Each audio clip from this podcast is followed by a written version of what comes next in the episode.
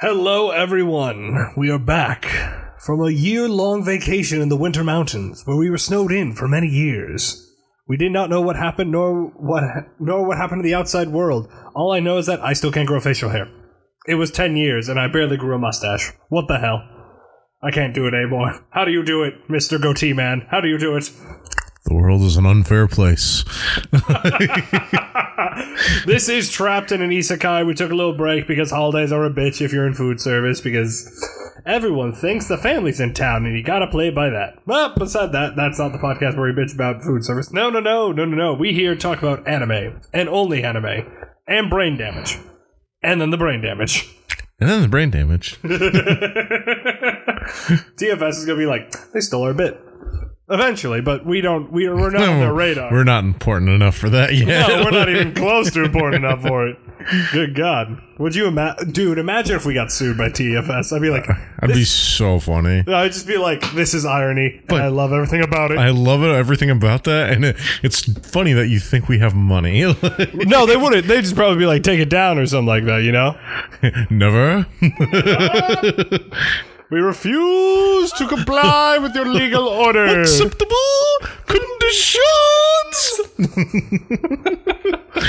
I'm surprised anyone listens to this, but no. So we took a little break. We've been watching some anime in the off time. Uh, Drew, kick it off. What have you been watching, my man? Um, the big one I'm watching right now, man, and I fucking love this show is uh, Classroom of the Elite. It just dropped, started dropping season, three. I yeah. saw that. I saw that. I was like, I am six episodes behind, and you know what? I'm gonna be six more episodes, but I'm gonna watch it. I'm just gonna binge that motherfucker. It's gonna be worth it. It's oh, it's so good. It's just so much fun. just seeing. It's just the backstabbery and the conniving. It's, I love everything about it. It's just so mean when it doesn't have to be, but yet it's so good when it's mean. Dude, was it like second season when like um they all betrayed their that one chick in the class because she was gonna reveal a catchy. It's been a minute since I watched the show. I can't remember names. She's blonde, short hair, not the sexual harassment one, but the other one. Blonde short hair. She got played. She got played real well because um someone got beat up. Uh, I can't remember. The plot escapes me, and I've watched too many things. That's fair. Um.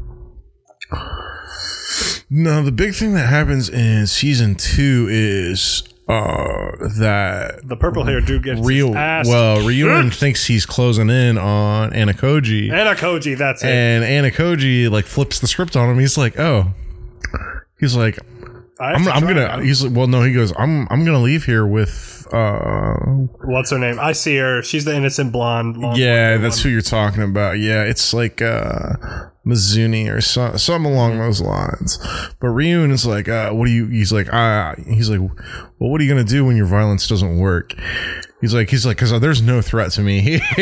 He's like pretty- he just straight up tells him, he's like, I'm not threatened at all, and then proceeds to beat the shit out of everybody in the Everyone. especially the American bodyguard, who's just like everyone else. Kind of cockily walks up, and he just goes, "This man's a threat. This man's a threat."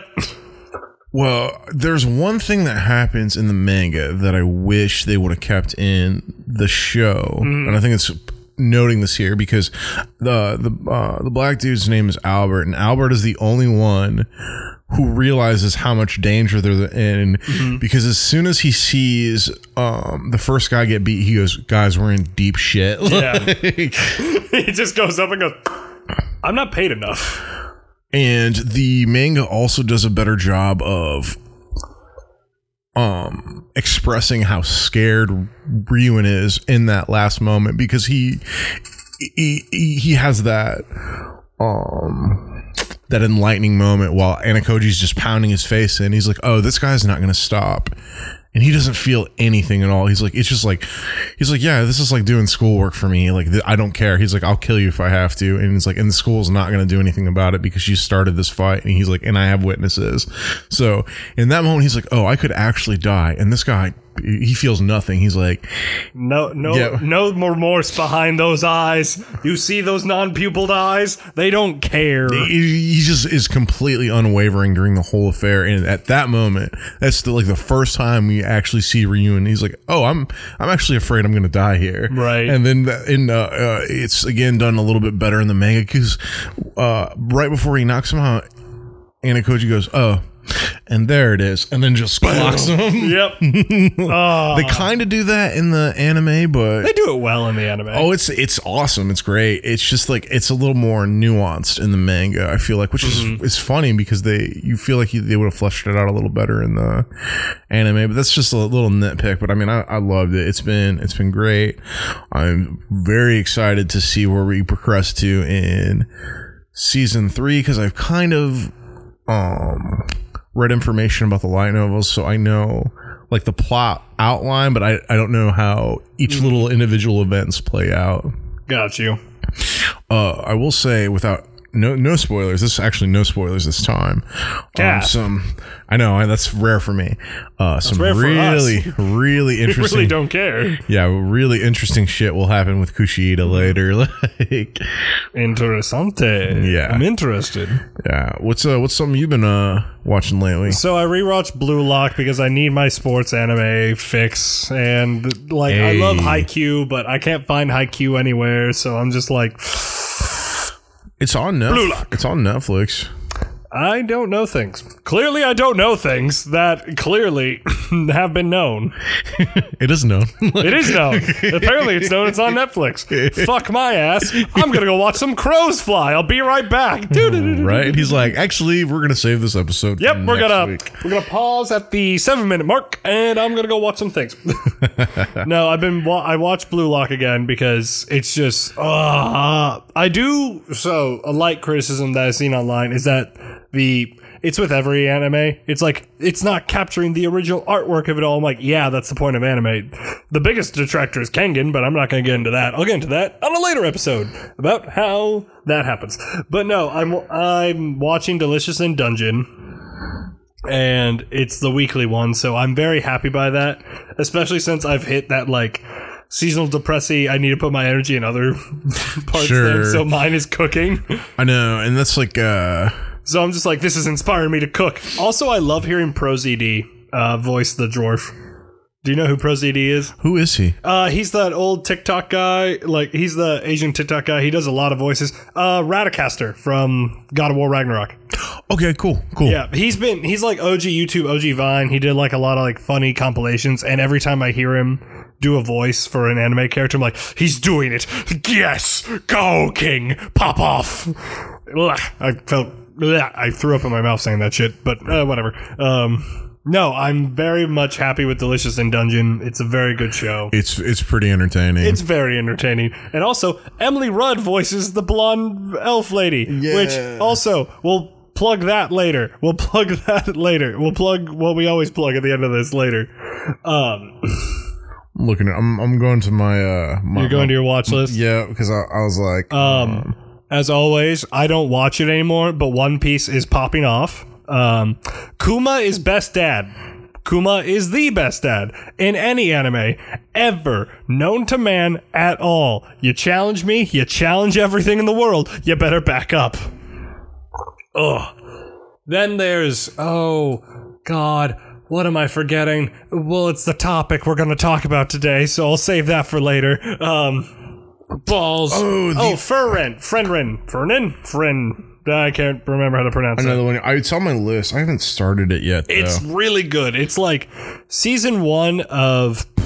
Frieren, yeah. Yeah, it's season one of uh, Jobless Reincarnation, so it has great world building, great characters. Um, also, real quick, this is my personal tangent. Y'all, get off of Vinland Saga's back. Of course, this was the boring season. It's the character development season. Get with it. Read the manga and get there. Back up. And that's my official statement. Nice. Oh, Okay, so I've got some. uh That like I heard too many shit, uh, too many people talk shit about Vinland Saga on the internet. And I said, you better back the fuck up. You better really back the fuck up the right one- now. There's a few I've been watching. Um, Yeah. Been watching the Apothecary Diaries, which is something that's very different for me, Mm-hmm. but I really enjoy it because I I really like the the main character is female and she's essentially like a smart detective character. Yeah. like a non-shitty Nancy Drew character, like not tropey at all. She's a Nancy Drew has her place in history and literature. but she's like is very this. It's not. She's not just smart. She has like her flaws. She's like a very like Oh, so well-rounded character. Yeah, she's a very well-rounded human. She just happens to be incredibly smart, and a lot of the times, the things she's tasked with, she's more curious about the poisons than she is about like solving the mystery. Oh, there's one I saw that I really want to watch. It's I think it's like How to Be a Healer or something like that. That Oh, looks- How Not to Be a Healer? Yeah. It looks fun because as soon as it's revealed that he's a healer, like that lady just blows up an entire world or like the castle just to get to him, and everyone's like, no, no, no, no, no, no, no, no, no, no, no, no, no, no, no. Uh, the the other big one I've been watching is, that I was really excited for is uh Tsukimichi Moonlight Fantasy because this is my this part I of love the anime. It's just random word generators. Uh, but this one is it's my favorite arc because it deals with him teaching students even though he can't speak to humans. So he has to write everything in magic like as like a text message bubble but they like he has like 20 kids like take his intro class and watch him and his familiar fight and only five of them stay. The rest of them like fuck that we'll die if we take this class. Right. because he's teaching them how to use pack oh it's my favorite part of the story. It's like him teaching those kids. It's so funny. The other big one is uh Mashle and magic. It's It's so good. I got you into that one. Like we watched it one one like weekend, and then it was like, "This is it. This is the thing." yeah well i don't think either one of us had seen it and we just like we're We like clicked on it randomly. Yeah, we're just like because I uh, I'd been interested in it, and then I was It's- like, we need to we should It's try that one. Punch Man vibe when One Punch Man. well, it's like if One Punch Man beat up the Harry Potter universe, and I am here for that. please beat up the Harry Potter universe, please. it's just like this is perfect. It's uh, Oh, it's so good. Uh, but what else is up next? Like, what else? Like, oh, should we, what do you think we should keep our eye on? What do you think we should tell all of our five people who listen to it? um, definitely Shangri La Frontier. That one's Oh, that great. that's the other one I'm watching. Uh, in and out of Birdman. Go Birdman. Pop off. The other, but there is a one more you guys should look out for it because it, it just started dr- dropping this week. Is a it's now this episode was kind of a recap of what happened last season a little bit, and then we kind of get the aftermath of last season. But uh, Tower of God just started dropping the new season. Yeah, Trying finally. to remember it. Uh, Tower of God is the one where they get summoned into a tower and then they're tasked with climbing it, but they have to be powerful enough to do it. It's a very long running webcomic. Okay, so it's the web comic that they kind of condensed the first season a lot. That's what my cousin told me, right? I'm looking this up. Quick, fill the dead air. No, no, it, it, you're it's correct. They they do condense things a lot, but it's because they have to. Because I am thinking what it is. Yep, I was right. yeah, it, it, I mean the webcomic is like over 600 chapters at this point. Like, Good God. Yeah, so they um in order to make the story a little more fluid, there's things they have to cut out. Wait, speaking of power fantasies, Solo Leveling just got animated, and I have yet to watch it yet. That's on my radar too. I haven't started it yet either. I read it, and it's a lot of fun. It's like just the most power trippy manga, manga I ever read in my life, where you're just like, and like it's a lot of fun. They do take the One Punch Man workout, and then he gets buff, and then he becomes the Death God. The the last one I've been watching, which has got just got a third season, but I, I think I'm just gonna take a break from it for a little bit. I got burnout from it. Was uh, Log Horizon, and Log Horizon is great because it's that you know it, it's become really tropey in animes to use this where it's like people trapped in a video game Oh right, that one. But this Right, right, one is just so much more nuanced than all those other ones. They actually have the foresight of like, oh, you know, the NPCs, they're not NPCs, they're actual people. Oh, like, like how do we approach the inner politics of the actual world? Like, how do we deal with nobles when we're a free people? Like, Right. we don't have a caste system. Like, we're like open trade with everybody. Like, how do we deal with these really complicated issues? And I think it does a really good uh, job of addressing that. And it's also like, oh, okay, so there was a not like the level cap was like 90. I was like, now it's gone up to 100. But if we reach 100, since we're technically starting to not be bound by the rules of the previous game we were playing mm-hmm. is it going to extend again? Like there's like all these questions. There's like oh we can create things from our world in this world if our skill sets match them but we have to build it with our own hands. We can't use like a game menu anymore so it's like all these really interesting relative things to like okay i'm in a new world but what what from my previous life will be applicable to like this new world? Yeah. like uh do do physics apply? Do like do, do does engineering apply? And like it's showing that like oh no these principles will apply in any world that you know there's that has the resources for us to do this. So I think it's a very it approaches that subject in a way more interesting way than I've seen in many other animes, even ones I like. Like I love Shangri La Frontier, but it's it's literally just essentially a battle shown in a, in a Oh, it's just game. another power fantasy one. yeah, but it's uh It's a fun power fantasy one. but it's fun though. It, it it doesn't take itself too seriously, and I think that's what makes that fun. This one takes itself very seriously, but I I feel like the characters are so well crafted, and it's it's been so well thought out. It's I've enjoyed it. I just I think I need to take a break because I just watched like the whole first season and a half. I'm like, okay, yeah, I'm take, feeling. take a cigarette break. yeah, I need a cigarette break from it, mm-hmm. but I, I would suggest people watch That's it. a new that's a new segment that I'm gonna bring to the show now. A cigarette break, like things that we're interested in, but we've kind of burned out on them, so we're just stepping back for a little bit. Yo, uh, I'm gonna. I think I'm definitely gonna check out Fearin and Solo Leveling though, because those are two have been on my list for a while, and I've been staying away from them. Well, Solo Leveling just now started its anime production after like years of being teased in front of the masses. I think there's like four or five episodes. so- yeah, now there's four or five out, but like back in the day, everyone was speculating on Reddit, just being like, "Where is it? How is it it?" you know, that's my internet voice. Anyone who talks on the internet sounds like that to me. Aside from that, um, I think uh, I haven't watched anything on HIDIVE. I, I pretty much just watched the part of uh, Eminence and Shadow Part Two that I like. So I read the manga and I know where that is going to go, and I, I feel like I found it to be less interesting. Like the more it goes into the story, I figured there's only so much you can do with that kind that of kind of story. trope. Yeah, the only I think the only long running one where it like the trope. There, there are moments where it's actually better, especially um, because the, they've been reimagined. Is Mm-hmm. probably One Punch Man because some of the shit l- later in the Oh, monster it arc. becomes the monster arc definitely carries it like without uh, Saitama being there, and it gets more epic and it has more fun like that. But then once they leave that and Saitama just shows up and goes, "Okay, we were about here at nine. Now we're at fifteen. I need this thing to calm the fuck him, down just he real quick." when he punches Demon Garou all the way to Jupiter, like that's God that damn. whole yeah. I Dude, cannot. I've never seen him snap to the point where like Genos is killed, and then you just go, "Oh no!" I think the collective audience just goes, "You done fucking hit the Goku button, and you shouldn't have done that." Yo, and then, that, just the part that cracks me up is Garou is literally creating like portals that he can like traverse. It's basically like Saitama's teleport. holding his breath the entire time. well, not only that, but he literally like grabs the fucking portal and hits Garou in the head with it. just like he just basically like breaks all physics at this point. Well, yeah, he broke his limiter, and then everyone just went, "Who But, else?" the, but the thing is, is like he he re-breaks it again, right? Yeah. Like so, like he like like we think he's at his peak, and but then, then it goes yeah, because they show a little graph of where Garou is. He thinks he's there, but then he pisses off Saitama, and then it goes all the way up here.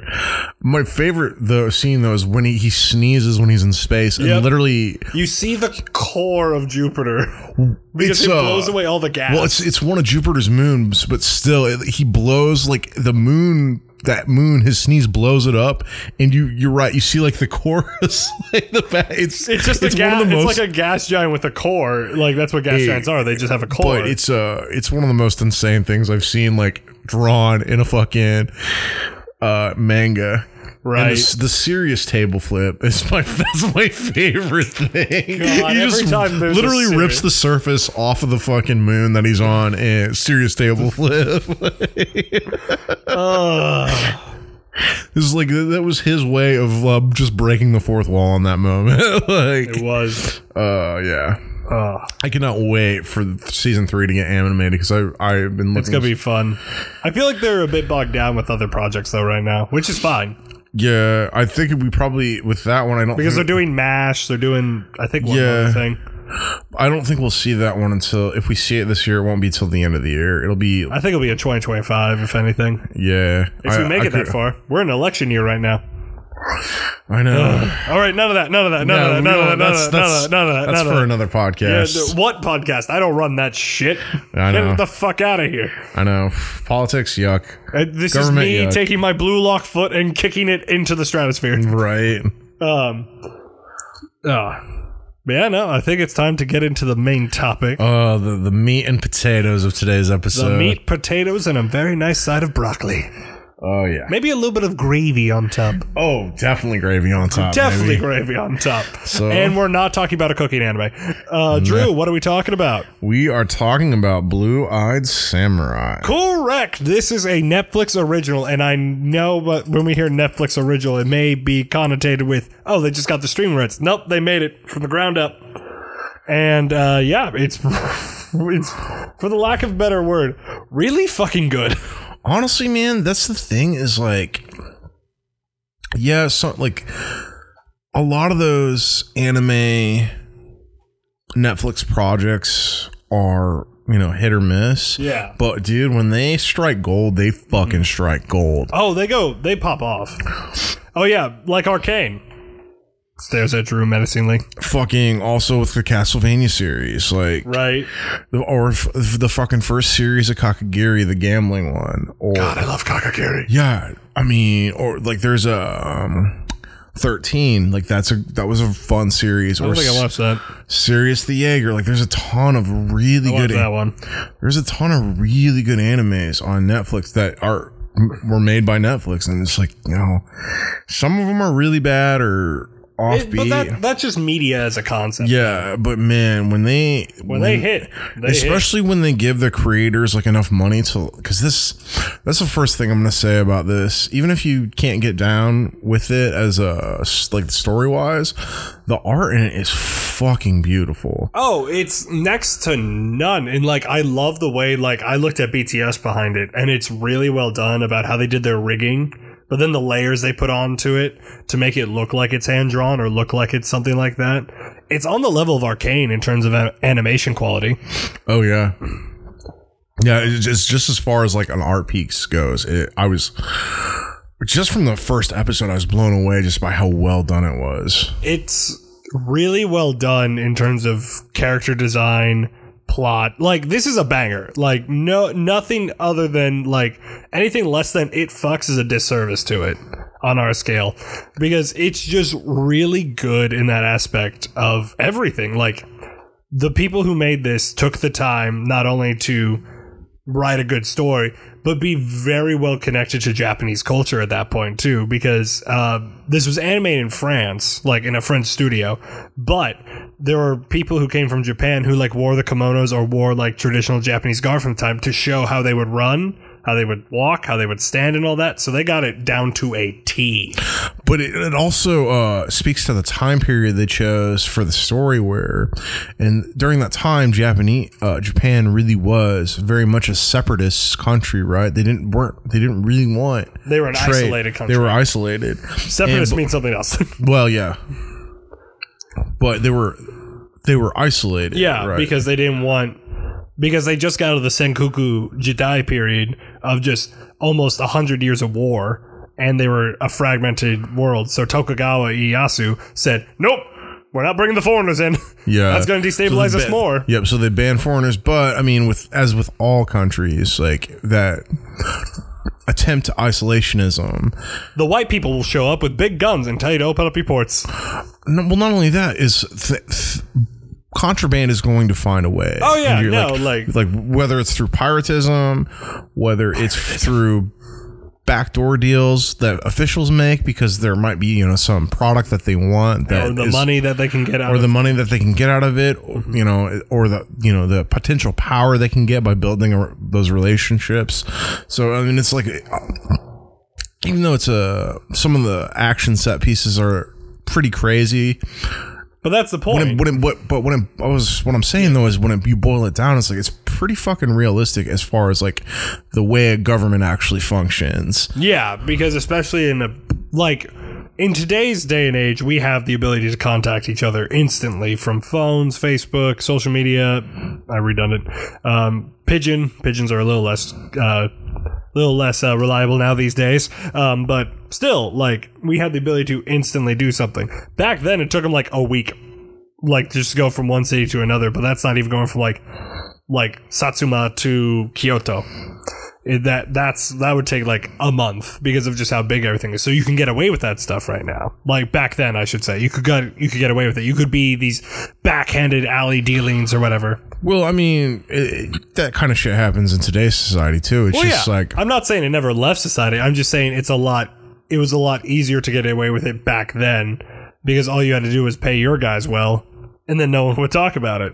Well, I mean, it's, it's what people do today too. I'm not saying it left the world true. I'm not saying anything like that.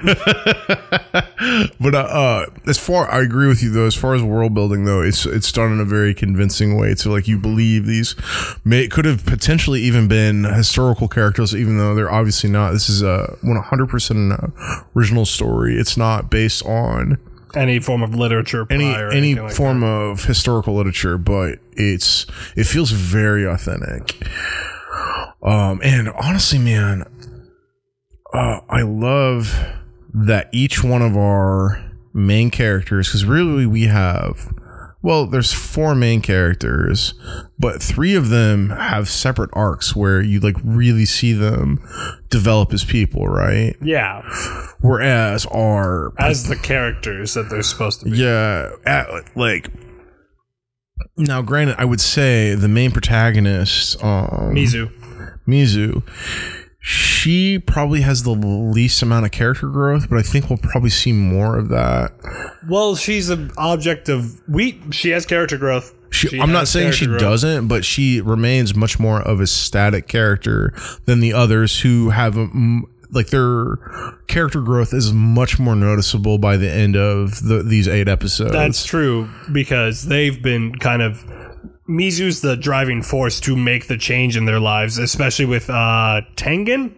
Tang, definitely with Taigen. Taigen and Rigu, Ringo, my bad, are the two ones that really feel the brunt of her coming into their lives and not really nuking it. Nuking it's not the wrong right word, but just leveling it to a degree. Because Taigen, his honor's gone, his future's gone, and back then, that's all that matters. Like your honor and then your ability. Uh, I would say the person we see the most character development from is Princess Akemi. Honestly, like, um, which is ironic because I feel she, by the end of this part of the story, she feels like the most confident and powerful of the the four Oh, by the end of the season, it's fantastic how well she's come around. Because I won't lie, I think it's the end of the. I think it's the fifth episode where she go like she gets Mizu goes. I don't care, take her. Like right. Yep. That's the fifth episode. Yep. And then I'm like, okay, that's the end of her. And then she comes back. I was like, oh, oh, we're in for some fun here now. yeah. Uh, so she gets really good advice from. Oh God, what's? Uh, I've got it. It's um, Madam Kaji. yep. So she gets really good advice from Madam Kaji. She's like, you know, he's a man, you're a woman. It's like, then this is a man's world, but she's like, but you know, You don't have to play by their rules. but she's like, are you going to be the scared little princess? Or are you going to be the queen that takes charge? Right. I heard that line. I was like, get it. Just do it. oh, I was so like and then you have um uh Ringo who's kind of just that sweet innocent little boy. I love the line that we're gonna get into spoilers, so you're yeah, shit out of luck. spoiler alert. kid. Yeah, yeah. I'm sorry we didn't say that in the beginning, but this is spoiler central right now. But I loved how he confronts me. He's like, "You're no samurai," and she just looks at him and goes, "I never said I was." and I just went, "Got him!" yup, yup. Oh, But you, you know, he's uh, it's that um, I, I agree. It's like Ringo's a grown man, but he really has the mind of a of a child, of a sim- child of a, of a simple person and he has idolized Mizu as some kind of hero because she saved him, right? Yeah. And so and she didn't really didn't do it for his sake. She's really just killed that guy in the beginning of the because series. he had a gun. Well, he had a gun, but also Well, no, he no, had no. he, He had, had- information that she needed. because uh, because of the gun because that you, you it's Edo Japan. Yeah. You're not going to find this really nice flintlock in Japan itself. Yo, You're going to find that in from yeah, it's, foreigners. it's definitely from some. It's definitely from some European, Mm-hmm. and uh, the only way you could get that was through foreigners. illicit trade. and so uh yeah but i also i like how this is approached as a revenge story Right. because she's go- going for revenge but it's difficult because there she is a she's half european half japanese but there's not supposed to be any and that's any and she has- europeans in this country and she has blue eyes. and it's uh, That and she's forever discriminated against, except for a blind swordsmaker. Ah, sword father. he's the shit Sword father's like, I don't care. Dude, that scene where they reveal it's like, you need a sword. I already have one. And then she pulls out the meteorite sword, and then it rings, and then he recognizes it perfectly. Ah, this scene, like, legitimately, this show is so well put together in terms of story and payoff. Every episode, they set something up, and either it happens in a fight. It's it's mostly in a or fight. it pay, or it pays off in a couple episodes. Um, the big one is with, um, let's see, uh, Blood Soaked Chiaki, right? Because he's a character. Blood Soaked Ch- Chiaki, Oh, right, the broken sword man. the broken sword guy who he lies to the sword maker Mm-hmm. about his background. And the sword maker calls him on his bullshit, and he's like, "I can tell just by touching your hands. These are the hands of a killer." He's like, "I will not make you a sword." Well, no, he won't make him a correct sword because that's why he has Mizu, Kid Mizu, make the sword. Yep. Because Kid Mizu doesn't know what the hell she's doing. she hasn't perfected the technique yet. yeah. So the sword breaks, yeah. And so It also was kind of clear in that episode that he's not that like my father was killed by a rogue ronin. Oh yeah, no, it's it's really and then he and then you just see him like five seconds later training really well in the in the woods, and I'm just like, okay, yeah, you're a lying they, bastard. They make it very clear that he was selling them a sob story. Yeah. but I mean that gets paid off later when he's part of the assassination Four band, fangs. the Four Fangs that's sent to kill her, and she mollywops them. Like, She, Mollywop is a strong word. She still gets her ass kicked. Like Mizu's not like John Wick style of like fighting. She's perfectly human. Where she, it's like a realistic battle scene. Like not saying that women can't kick men's asses in sword fighting or nagi with naginatas or whatever. It's oh, I'm having hiccups. It's just in that you have to portray this kind of realistic fight. well, it's it's her versus f- four people at the same time who are highly highly skilled, who are used to killing people. So she struggles, but she really does like Mm, her her I, I let me rephrase that. Her overall skill you, you've kind of come to see it's just head and shoulders above theirs. Like pretty much like almost everybody she fights through the show even when she has difficult battles you come to f- see like her skill is just leagues above everybody else's like Oh yeah, because she just has so much more determination to complete this thing. Well, yeah, it's the complete the revenge because I think she has it in her brain that, like, I think it's kind of like the idea of why was I born? Like, why did this happen to me of all people? And she's trying to punish the people who either, like, who had sex with her mom, who she later learns the person she called mama was not her mama, which that could be told from a mile away from storytelling a little bit. Well, it's also you know, she's a very tragic character because there's a point in her life where she does finally oh God, episode give, five. where she finally does give up on revenge and she gets a husband and Her mom lives well. Like her, everyone's well, her well. mom's lives well, but she's addicted to opium, so Yep. like they're you know they're very poor. It isn't until Well, they were poor from. They had land. They had land, but they weren't. but they're they're but there's like it's very much implied they're struggling well, yeah, because because of her mother's opium addiction, mm-hmm. right?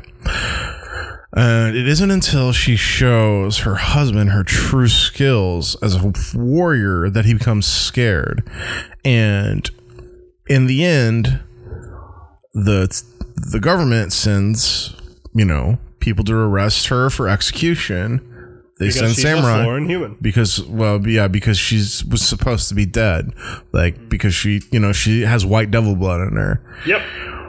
Oh, no, and- round eye. They call him round eye. well yeah it's round eye but mm-hmm.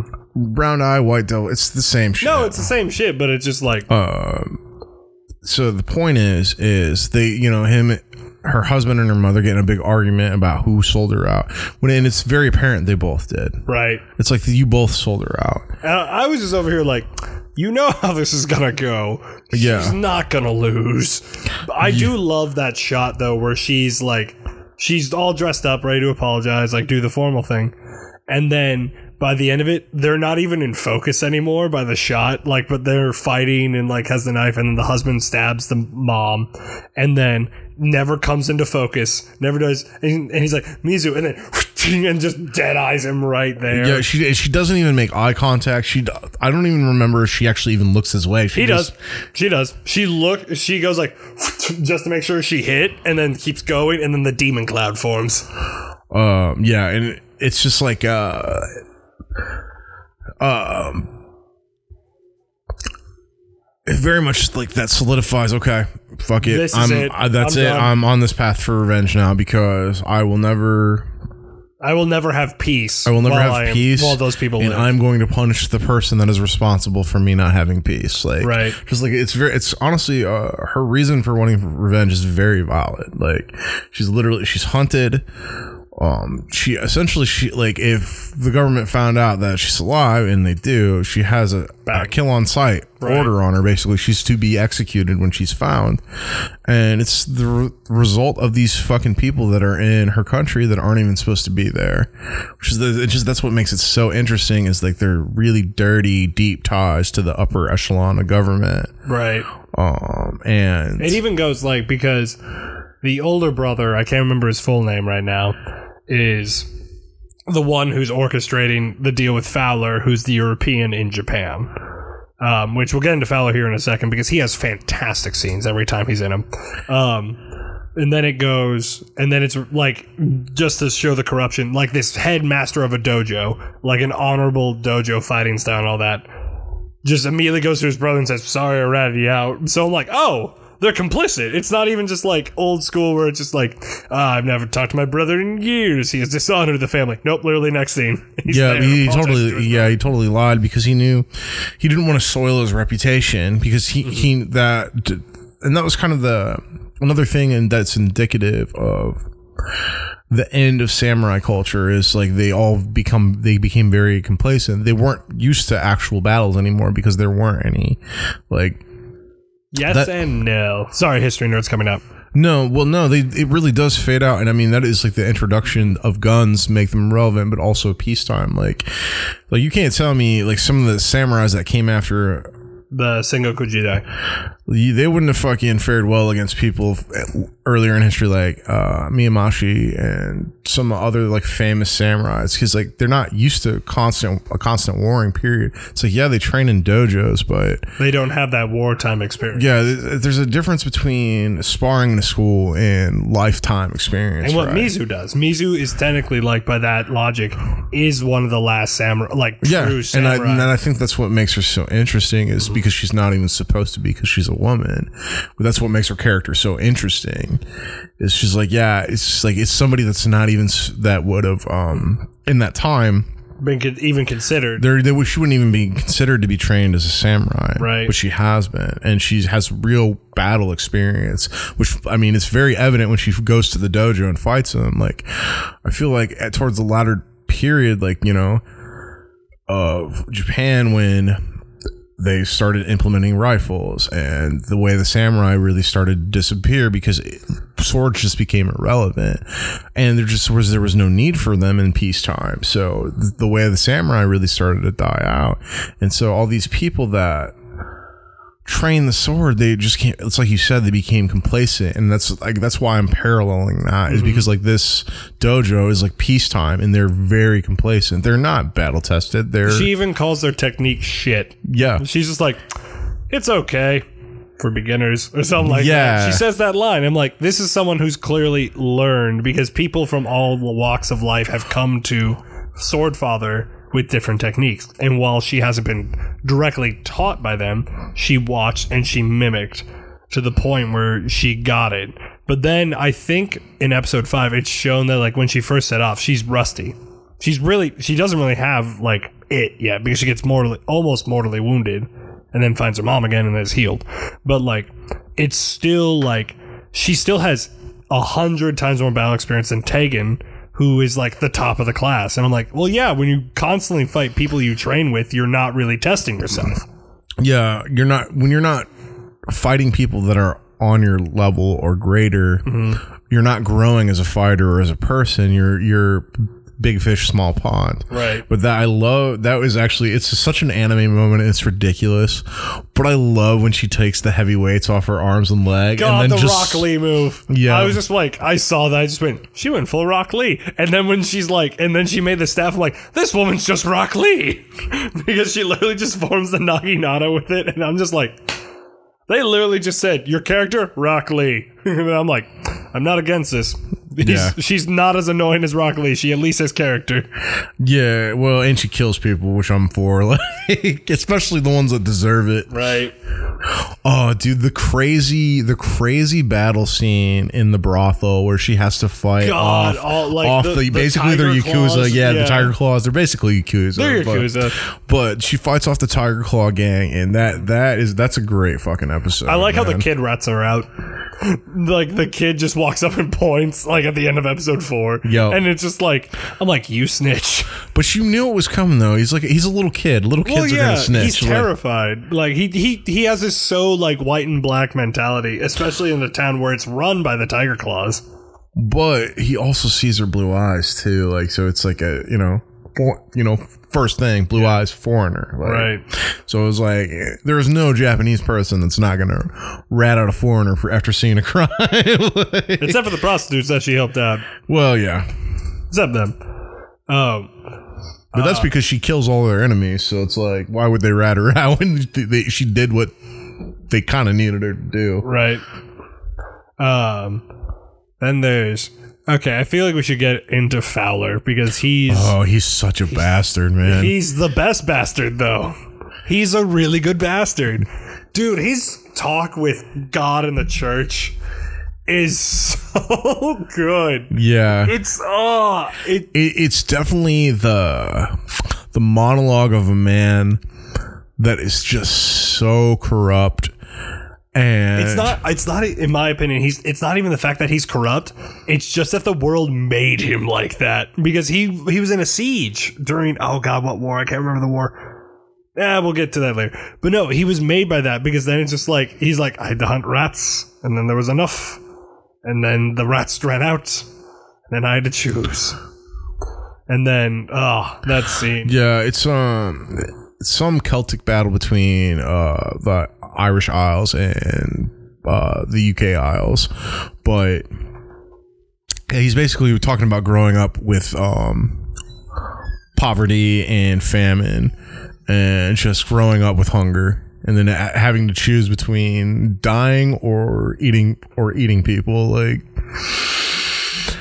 and so on the one hand i agree with you that he has definitely been born of his circumstances but at the same time uh it, he he enjoys it right he he finds pleasure Oh, and in- disrupting in- everything. in disruption but also in just in torture like he he derives God. he derives ple- painting. yeah yeah he derives painting. pleasure in tormenting and destroying everything around him like God, it's like, oh, he's just making a very nice painting about a man being gored by a bull, and then it looks slightly to your right. The camera is pulled out, and then there's a man gored by a bull in the center of this castle, and you're just like, yo, who are we messing with here? and, and it's like uh I, I, it's like he's such a good reflection of men that have too much power but n- they have nothing to do, actually to do right like Uh, I did love how he got the contraband in, like the guns into Japan. He's like, "Yeah, you see his piano? All the legs were guns," and I'm just like, "Damn, I never thought of it like that." Shit. yeah i mean he's uh, diabolical clever and He's just a well-rounded villain. He's not he's like just a he's not mean mustache son- twirling. yeah well he's, He's a vindictive son of a bitch. yeah Oh no, he really carried like. I know we only see him and like we're. He's painted as like this villain type, but I have a theory. I have like an opinion here. He is no better nor nor worse than Mizu. I actually I kind of agree with that just because Mizu has killed a lot of people that didn't necessarily I mean, they may have deserved to be killed, but they didn't do anything to deserve her blade personally. She's killed a lot of people She's in that really regard. just showed up at like people's doorsteps and just went slit. Like, and I'm not saying like this, like, and I feel like they're creatures of the same. They're two sides of the same coin, right? Because you have Mizu being constantly discriminated and outcast from. They're both outcasts in their country, in this country. One is not even from this country. One is technically from the country, but they're both seen as outcasts just because of how they look. And one is the unho- quote unquote unholy offspring of a white man and an Asian lady. And then it just it just shows that too in their final fight when then he he shows like the slightest hint of mercy and then she just takes advantage of it because it's just like just to put him down like not put him down I don't rem- he doesn't I don't he doesn't show her mercy. uh, when he when when uh he's breaking her back oh, he's toying with her. I, I, yeah. I, wouldn't I wouldn't say but he has i didn't mean to say mercy i meant he hesitates it, it's more so I think he it, it gives him this air of air because he's a, he's an arrogant bastard for Oh, yeah. sure. And I I uh, this this part I disagree. I don't think it's mercy hesitation. It's more oh you're a woman. Yeah. So he it, the fact that she's a woman is what makes him let his guard down and she capitalizes on it so she capitalizes on his arrogance so I, I have i think in that and that has to do with his character because this is the entire series he pretty much acts as though he's untouchable because for the most part he really kind of is? is. Yeah he's he really he's backed is. up by a man who we thought there weren't 100 archers on that cliff and then there were one fantastic set piece. Two yeah he has no reason to think of anyone who can actually well he damn Hold the candle to him. well and also he damn near succeeds in fucking o- overthrowing the, shogunate. emperor and the shogunate so Yeah. it's like you know he has every right to think he's untouchable because he really damn near is and it's that in that moment of being disarmed be like she, oh this she's a woman. She's like you know she she did well for a woman. It's Right. that and that's i think that also drives that fire for mizu right? It's like she's like she's not only looked down upon as a foreigner because most people don't know she's a woman so she combats that like she combats that duality. She combats bigotry and like mm-hmm. sexism at the same time. So it's like not only have i gone through all of this con- and you're partly to blame for it but now of all times you're gonna look down on me right fuck you like we're in the middle of a burning castle and, now that you is- choose it That is my favorite scene at the is the end of the fight where she knees him in the balls and she just repeatedly knees him in the face because it's like she's finally com- like she's completely let herself go and she's just rage incarnate. she because she thinks she's found him Yeah. she thinks she's found the source of all of her hell But that that and this is where I agree with you. It is what makes Fowler so interesting. He's just like, oh, I'm not, I'm not your father. He's Mm-hmm. Yeah. like, but I think I know who is. Yeah. He's like, and if you kill me, you'll never, you're never know. gonna get what you want. Like, But I oh no, I know the words. It's like I have a special word, a magical word, one that can aid everything you've done. London. and I just went, oh! Yeah. It was just so good. It's just really well thought out. I love the payoffs in shows where it's like it sets up something in the episode to make it done because in this when do when does she fight the four fangs? Third, second, I can't remember. I think it's second. No, I think it's third. Third. We'll go with third until further notice, until I'm proven wrong. Until I turn around and look at the Wikipedia page behind me. Fill the dead air. I don't. I uh, I think it was later. Personally, I um I don't remember that happening in the third episode because I think um the blood soaked. It's three. It is three. Well, yeah, because um, Oh, the episodes are like an hour long. Yeah, they're an hour long. long. So I, I guess the that I guess it is the same episode where that is set up and then it pays off at the end, or or that's well, set up in. because it is everything that happens, like when it because it's like send the four fangs ends of episode two, but then you get the backstory of Bloodso Chikasi Chica. Say his name. Say his name for me. I think it's a uh, Chikasi. Keep going. Fill the dead air for me. Uh, I'm looking. it's it's it's not important. It's just it's it really sets up. It's it sets up. Oh wait, wait. That was episode two. That was episode two when that happened. When she fights the fangs? Yeah, Oh, that's right because that's when Teng, because three is when the trap scene happens. Yeah because that's when uh that's when uh Taigen that's right Taigen comes to her aid because she's like you can't die before I beat you yo But he doesn't do anything. He's he's uh, she's about to die, and then she helps. Well, Ringo helps and her. Taigen help both help her, Yeah, like, yeah. and try and nurse her back to health. Yeah, yeah, I remember now. It's been Yeah. a minute. Uh, But no, Chikasi. I mean, I, I, the whole time, and this is the other thing too, is it, it actually kind of did crack me Chiaki. up how you find out, um, Mizu is a woman because I wasn't expecting them to do it. Oh yeah, she's just in the hot spring, and then Ringo comes up, and she's just naked with a sword. yeah, in Ringo's life. yeah, just like fucking. Oh, you're a woman. But yeah, vagina and titties all hanging out. Right. He's like, "Don't worry, I won't tell anybody that you're a lady samurai." dude, I love, dude, I love Ringo. Ringo. Ringo's what this show needed because it's very heavy hitting, very like depressing. yeah, at he's he's definitely the light in the dark character. Just that that pillar of optimism. I I I also love when he's trying all the food when Oh they're in the God, he's city. like- and he's like, he's like, but if I balance this with that, and like he's learning. Yeah, And I'm just like, but I, I love the uh. first time he has like he he's like I have the best ramen shop, but he's like I bet I'll, I'll see if yours is any good. This is better, than than mine. mine. Is mine not good? right?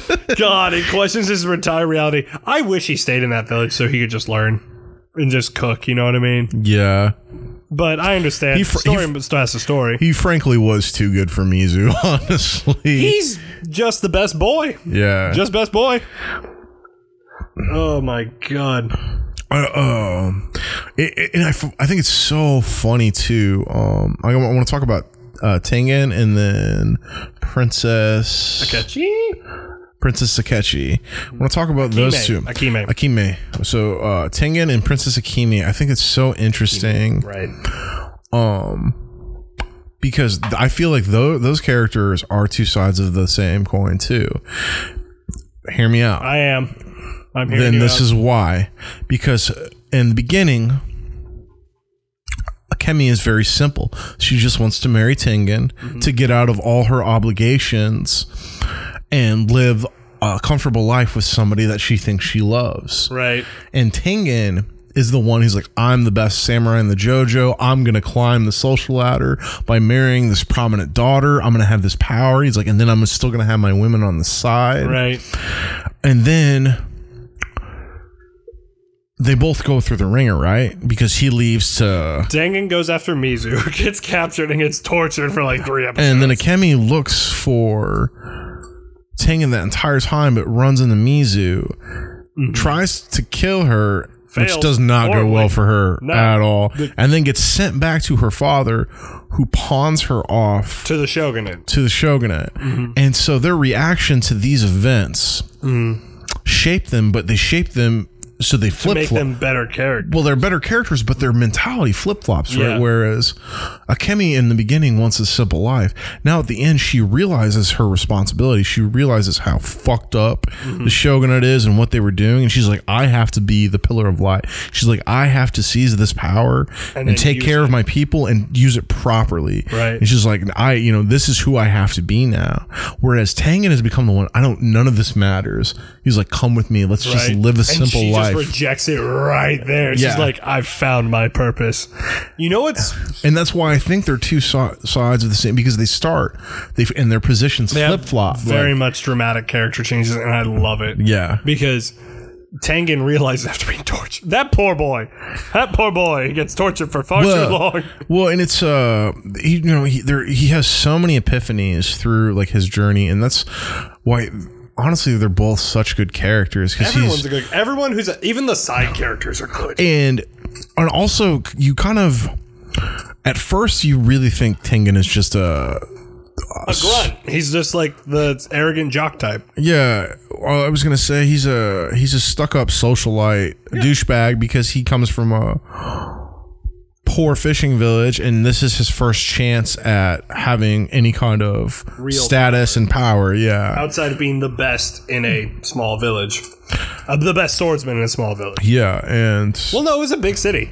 He was the best swordsman in a big city. He was the best swords, but he comes from a small fishing village. Like Yeah. they're both from a small fishing village. No? so he hmm. no, they are. It's very much stated that it is. It's a it's a small fishing village that he comes from because that's what he states. He's like, my father was a poor fisherman in a Right, small right, village. right, right. He's like, and I promised myself I wouldn't end up like him. You're Like right. that's his motivation for right. being a The best in the The dojo. best in the dojo is because he doesn't want to go back to that. Right. But then after everything he's gone through, he realizes it's funny because they're both right, right? Is like she realizes I have this potential to do this thing that I have to do. And he realizes all the things that I wanted, they didn't matter. The thing that mattered was, right in front of me. Right. But it, now him realizing that is too, too late. Come here, baby. Come here, kitty. Come on. And that's like why again, I think there's such a they're almost the opposite the same coin but opposite sides. Because she realizes at the perfect time what she needs to do, and for him Right. it's too late. Because uh, the propaganda behind um, the prince was that he's terrible, blah blah blah. But no, he just has a stutter and is a nice guy. That's it. Well, and it, it's it's his mother that's terrible Oh, yeah, no, because the mother's- because she doesn't want to a give total up. bitch. Well, she doesn't. Well, and there's a reason for that. It's because she doesn't want to give up her power in the court to another woman. Mm-hmm. No. because she's she's the she's Well, the yeah, queen she's bee. Queen Regent, and all that, and that's everything falling off my bed. Uh, okay, thank you, Q. Um, my cat has betrayed me at the worst time. Um, beside the point. but yeah, it's like you, and it's it's a it's a real joy to see them grow and like again. But that's what every story should be. It should be about your characters growing into what they should be for the next season, which it got renewed on December 11th, baby. We ain't done with this show by a long shot. fuck yeah, let's go. But again, we probably won't get season two until next year, which I'm I'm even saying 2026. Yeah, by the an- by the quality of the animation, if they want to keep that Well, up, it's yeah. quality of animation, but then you got to look at production, like the the slots they're gonna put in because everything's been made. They're just waiting to put it out. You know what I mean? um, Ugh. I think we've talked all we can about this show without sounding redundant. I mean, I could. There's more things I could pick apart and talk about, but yeah, no, it's um, It's a really great show with a lot of great storytelling, great evolving characters, except for Mizu. And but that's the point. gorgeous visuals. Fantastic visuals. Like this is honestly, if I had to show someone like a more mature anime, I'd show them this in a heartbeat. Yeah, I would definitely recommend this to anyone who's a really big fan of anime or just a really big fan of good animation or just like good storytelling because it has it. You can clearly tell that this was made as a labor of love and a labor of passion and there's no real like negativity, you know what I mean? yeah, and that was something I said to you. I was like, when Netflix lets people do passion projects, They pop off. fucking magic happens. I mean, it's like Mm-hmm. this Kakegurui, uh, Arcane, fucking Castlevania. Castlevania, and I don't And- care what you turds say. Nocturne, also like we can fight the internet trolls on Nocturne all we want, but then I'm also going to point at season one of Castlevania and be like, this is basically the same the same stepping points of each show. It's really good, but it's weak in terms of story because we're setting everything up just so we can get to the meat and potatoes. I mean, uh, uh, like, uh, yeah. Yeah. We've already, we've, we've already, we've, We'll we talk about a- Nocturne again some other time. right, To basically just bash the internet trolls. right, and y'all, y'all trolls can eat our asses. No, you gotta pay for that for me. None of you deserve my ass. Uh, not for me. but that's a topic for another pod. And it's not this podcast. it is not this It's podcast. not this podcast. Um, uh, no, Drew, how would you rate it? It definitely fucks, man. Are we talking like top tier fuck? Oh yeah, it's it's top tier, man. Mm-hmm. I don't know if it's in my top five all time yet, but It may, depending on the second season, it may get there. yeah, it definitely has potential to eventually be there. But Me casually looking at my full Bacchus Brotherhood that will not move. but as as far as a standalone, it, it's Mm-hmm. very impressive. Mm-hmm. To just you know craft something with this much love and Attention to detail. potential. Well, and also like you know, there's like the the care that they put into cult, like the cultural relevance and authenticity of like the actual like tr- that the Japanese. betrayal of the culture of the time period of what everything's going through of the somewhat instability of the lord of like the region lords and all that and even the shogunate showing that as much as he is the shogun um he doesn't have that much like wiggle room of control. Like he has lords he has daimios that's it i'm like i'm being very insensitive by calling them lords and let me find the real word real quick. Yeah. Yep. Um, no, this show's really great. I recommend it for everyone, except children. Children should not watch this. Children, should not stay fucking away. watch this show. Stay away. Listen, I know TikTok's melting your brains, but you ain't ready for this shit yet. Oh, the murder scene where the with the tiger claw guys, where the like the door falls on her and she like basically break dances out of it, and like is she cutting like her. cuts one of their Yeah. ankles and goes, oh, and like God. yeah, that scene alone. Ugh. All right. We've gotten through the meat and potatoes. Now it's time for the dessert. Okay. All right, time for shameless pandering. Listen, guys, girls, and everyone in between. Please give us your money. Give us your views. Give us your time. We don't even need your money. We just need the rep- we just need your views. We need your listens. We need your earlobes. Uh, please, For the love please. of God, get us out of our day jobs. We're done. Of, we're so sick of our day jobs. We don't want to do this anymore. We don't want to talk to you, the general public, anymore. We don't. You're all disgusting. You're trash, but give us our money. And now for a more somber note. Emily Rudd, we don't we definitely know you don't listen to this, but you're an anime nerd like us. Why don't you come on our podcast, please? Pretty please, pretty please. You seem like a nerd, and that's all we just want to talk about. We talk about anime nerd shit with you, and that's it. No motivations, no nothing, and just nerd shit. Nerd shit. Nerd shit. Nerd shit. Nerd shit. You'll never listen to this, but No. in the, you know, If the, whatever, like, whatever the fucking future has for us. one millionth possibility would be if you do, come on our podcast. please come on our podcast. We would love to have you. We would love just to talk with you. And I know you're in delicious dun. I'm saying that right, right? Delicious Dungeon. yeah. Okay. For some reason, I thought I was wrong. Um, no, you. Thank you for making One Piece awesome. Shanks is always a daddy. I'm pandering to you, the singular audience, right now. Shanks is always a daddy. To our five listeners. to our five listeners and hopefully Emily Rudd. Um, hopefully, fingers crossed. We that. Thanks everyone for listening. You Drew, help me outro. I'm brain broken. Uh, and this has been your most unwelcome listening to Trapped on Another Motherfucking Isekai. That's not our title. I know, but I'm only going to say the wrong thing if you make me do this. God damn it! Why do I have you as a co-host? Because I we don't just know. love talking Because shit.